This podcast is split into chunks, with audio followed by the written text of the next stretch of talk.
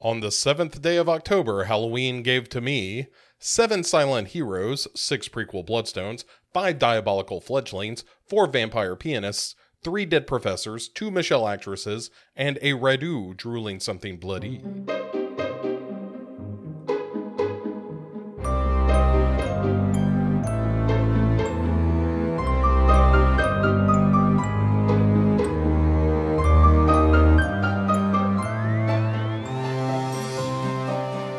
Everyone, welcome to the end of our first week of the 31 days of Halloween. That's right, it is October 7th.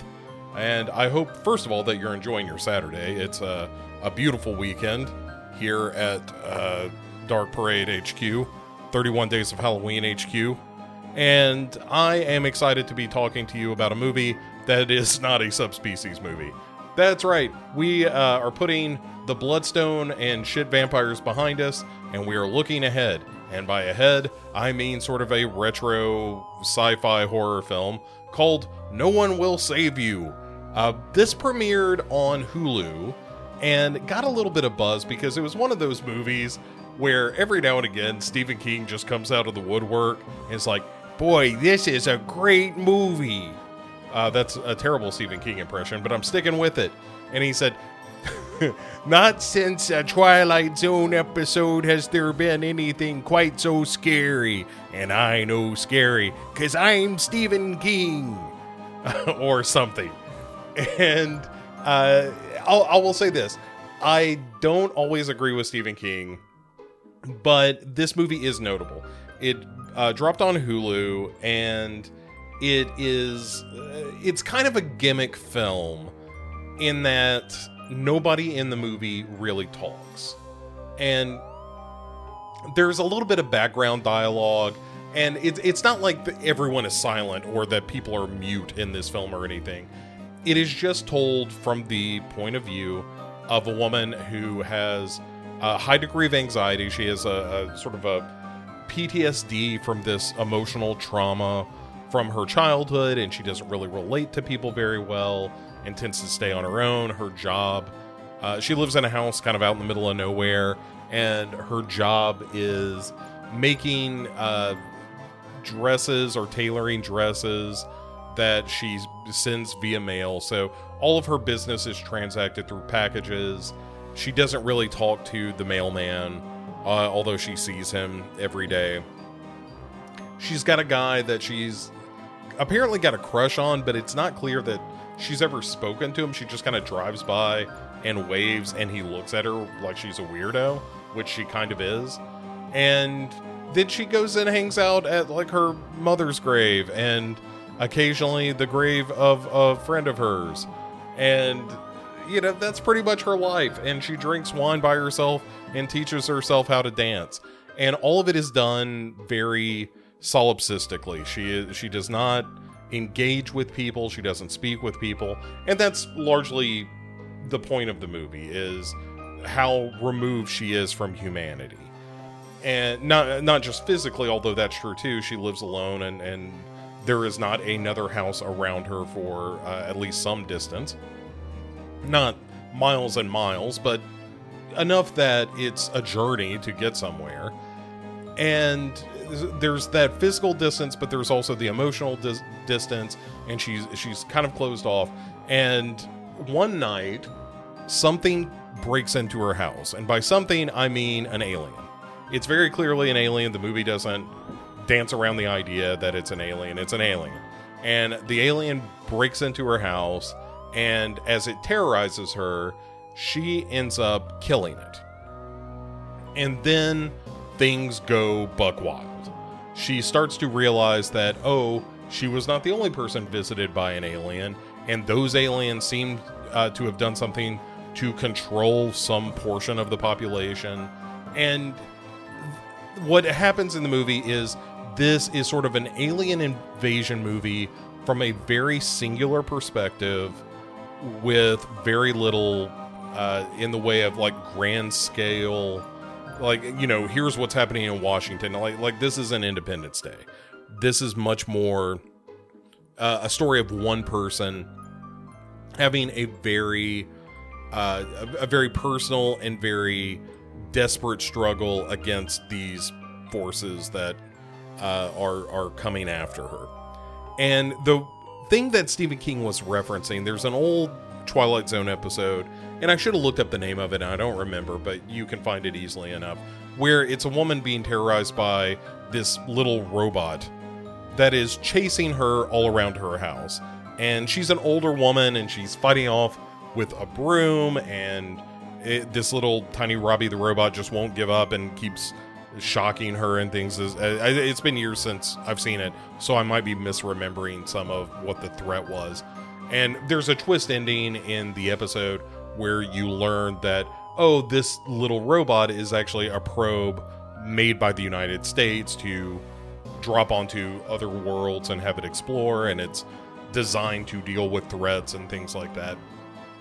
And uh, it, it's an interesting episode. It's a pretty good episode of Twilight Zone, and I, I recommend it if you haven't seen it, even if you know what the twist is, because I callously gave it away. It's still worth seeing. It's still a really interesting episode of television. And the comparison here is pretty clear, which is a silent protagonist. And that episode, also, that episode of Twilight Zone, I don't believe has any dialogue in it either. Uh, I know that it doesn't for the bulk of it, but it might be framed by that or something uh, here or there. Much like this movie, it's not entirely without dialogue, but mostly. And Kaitlyn Dever plays the woman in question, a young woman who uh, is at the center of all of this. And Kaitlyn Dever, by the way, I dearly love. Kaitlyn Dever first came to attention for me when she was in Justified where she played the daughter of kind of a shitheel uh, drug dealer that gets murdered, and she ends up being uh, adopted by Mags Bennett, who is this matriarchal ruler of uh, this county and and its supply of weed and Raylan Givens knows her. Like it, that season of Justified is the best season of Justified. She is incredible in it. Uh, and she went on to be in like Booksmart and a number of other things. She's one of those actors who is just going to be the real deal. She's a very good actor. She's going to be around forever. Kaitlyn Dever, if you if you haven't experienced Kaitlyn Dever yet, she's great in this, and you ought to watch this. And and slight spoilers, you ought to watch this. Uh, no one will save you is good. And after she kills this alien, then things really become unhinged, and she is beset by even more aliens. And the thing that's interesting about the movie, one of the things that's interesting about the movie, is that you you know as much as she does. And so when she sees aliens that are slightly different than the other aliens that she's encountered, you're like, oh, okay, so there's a different kind of alien. Oh, and here's a big alien. And here's this weird communication thing that they do that I can't possibly understand what they're saying, but I sort of understand that it is a language and what their intent might be at least. And so there that all that stuff is really really interesting. Seeing her use her wits to try to stop this invasion that is clearly way above her pay grade. And uh, it, that stuff is really fun. Like she's fighting people with a mop and using, you know, a, a fireplace lighter to set a fire to kill this one thing. I mean, it's just all really inventive for the most part and really interesting and and kind of inexplicable sometimes. Like you don't entirely know the the source of the invasion. Why are they invading? Is it just because they're malevolent?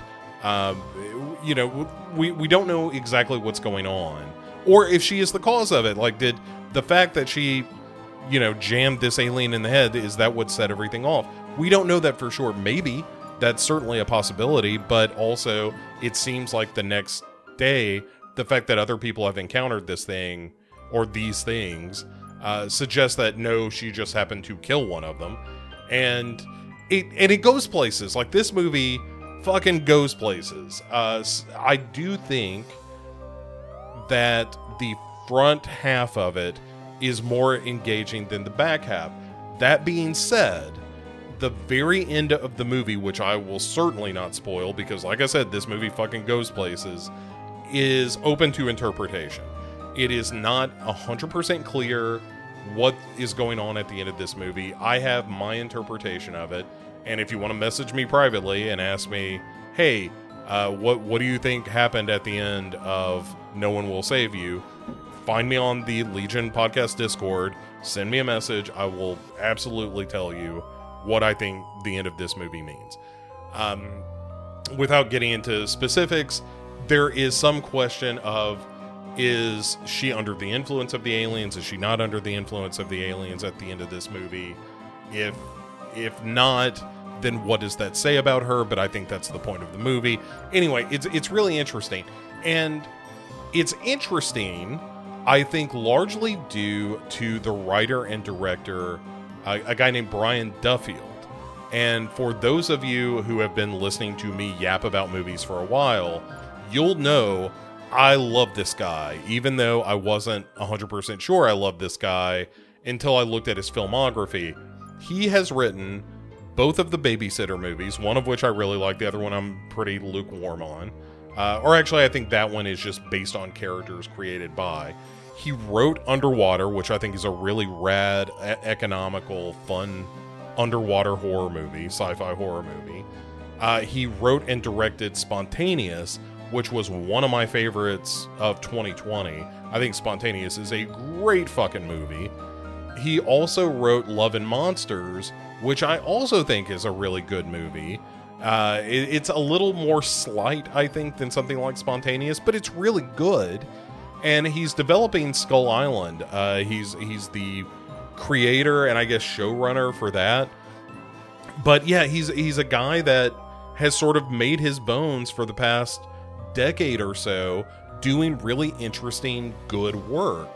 And as a result, uh, you know, he gets to write and direct something like No One Will Save You, which is very mainstream up to a point, even with all the no dialogue stuff. There is a point, though, in the movie where it makes a left turn into very surreal, uh, cerebral, dreamlike stuff. And that is the part of the movie that I like less than the mainstream stuff because I don't think it's communicated quite as well as I would like it to be. But I do think the very end of the movie, the, the, the ambiguity of that stuff allows you to reach an end, which I think is very good. And uh, No One Will Save You is a really solid sci fi horror movie. If you haven't seen it, please do. It's on Hulu. It's 93 minutes, something like that. One again, I said it before when we were talking about the subspecies movies. Your horror movie should not be over 90 minutes unless you are a horror master like John Carpenter or something like that. Otherwise, you need to keep it tight and right at 90 minutes, no more than 100 minutes. You go over 100 minutes in a horror movie, you better know what the fuck you're doing because otherwise you're going to spin your wheels and I'm going to lose interest. But No One Will Save You is, uh, again, nice and tidy, uh, very interesting. Um, great central performance from Kaitlyn Dever. There's a really nice emotional hook of you kind of learning throughout the film why she is so uh, isolated, why she is self isolated, what the root of her anxiety is. All of that is really good and interesting. It's well directed. The the fact that you never quite know what's happening with the aliens, like you can't quite pin it down, I think makes it uh, pretty scary because you're not sure what they're capable of and you're not sure what they're doing here and you're not sure exactly uh, you, not just what what is the end goal of all this but how are they going to go about it and what what happens. It, like there's this weird communication between them that I really like. Um, the one knock I really have against the movie other than the more esoteric stuff being a little head scratching at times in the third act the other thing is there's some CGI that's not great it's never terrible. It's not out and out terrible, but some of the stuff is better than others. There's some stuff that's like, oh, aliens are real. And then there's some stuff that is a little obvious.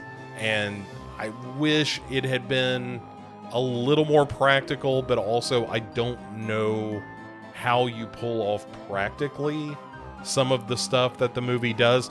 But that also, I think, is the mother of ingenuity. I would I would have liked it if the the edict was you cannot use CGI in this movie. I would like to see what that movie looked like because I think it might be slightly smaller in scope for a movie that's already fairly uh, isolated and and and constricted in the story it's telling, but uh, and, and a little bit boxed in. But I would still like to see what that movie looked like. Um, that's a really minor complaint. You know that I could say that about almost every movie these days. That hey, I wish they used practical effects and not rely quite so heavily on CGI. So yeah, it's really good. Stephen King was right. Hey, if you want to watch a really good movie, watch No One Will Save You, says Stephen King. I'm spooky. So thanks, Stephen King. Thanks for dropping by. Uh, it's almost like he's right here with you in spirit and and and physically. Anyway, that's No One Will Save You. It's a good movie. I, uh, you know, right off the bat, jumping out the subspecies movies and watching like an honest to goodness, regular schmegular, good horror movie, I was like, oh, right, okay, yes, this is what a, a real movie looks like and what it feels like. And not just drooling shit vampires. Even though I enjoy that, going to No One Will Save You was a really nice palate cleanser and really reset the table as far as like, oh yeah, you know, this is a great movie and, and something I can really get behind. So yes, definitely check out No One Will Save You, and also check out tomorrow's episode when we're talking about, oops, I almost let it slip. No, tomorrow we are going to do another one off, and it is going to be uh, a, a, movie that I'm very interested in seeing, and uh, from this year. We'll talk about it then. Uh, in the meantime, I hope you're having a wonderful Halloween season. I hope the first week of October has treated you well. Thank you for joining me with all the subspecies stuff. And uh, onwards and upwards. Have a great spooky time. I'll see you tomorrow for another edition of the 31 Days of Halloween. See you then. Bye, everybody. Thanks, Stephen King. Bye.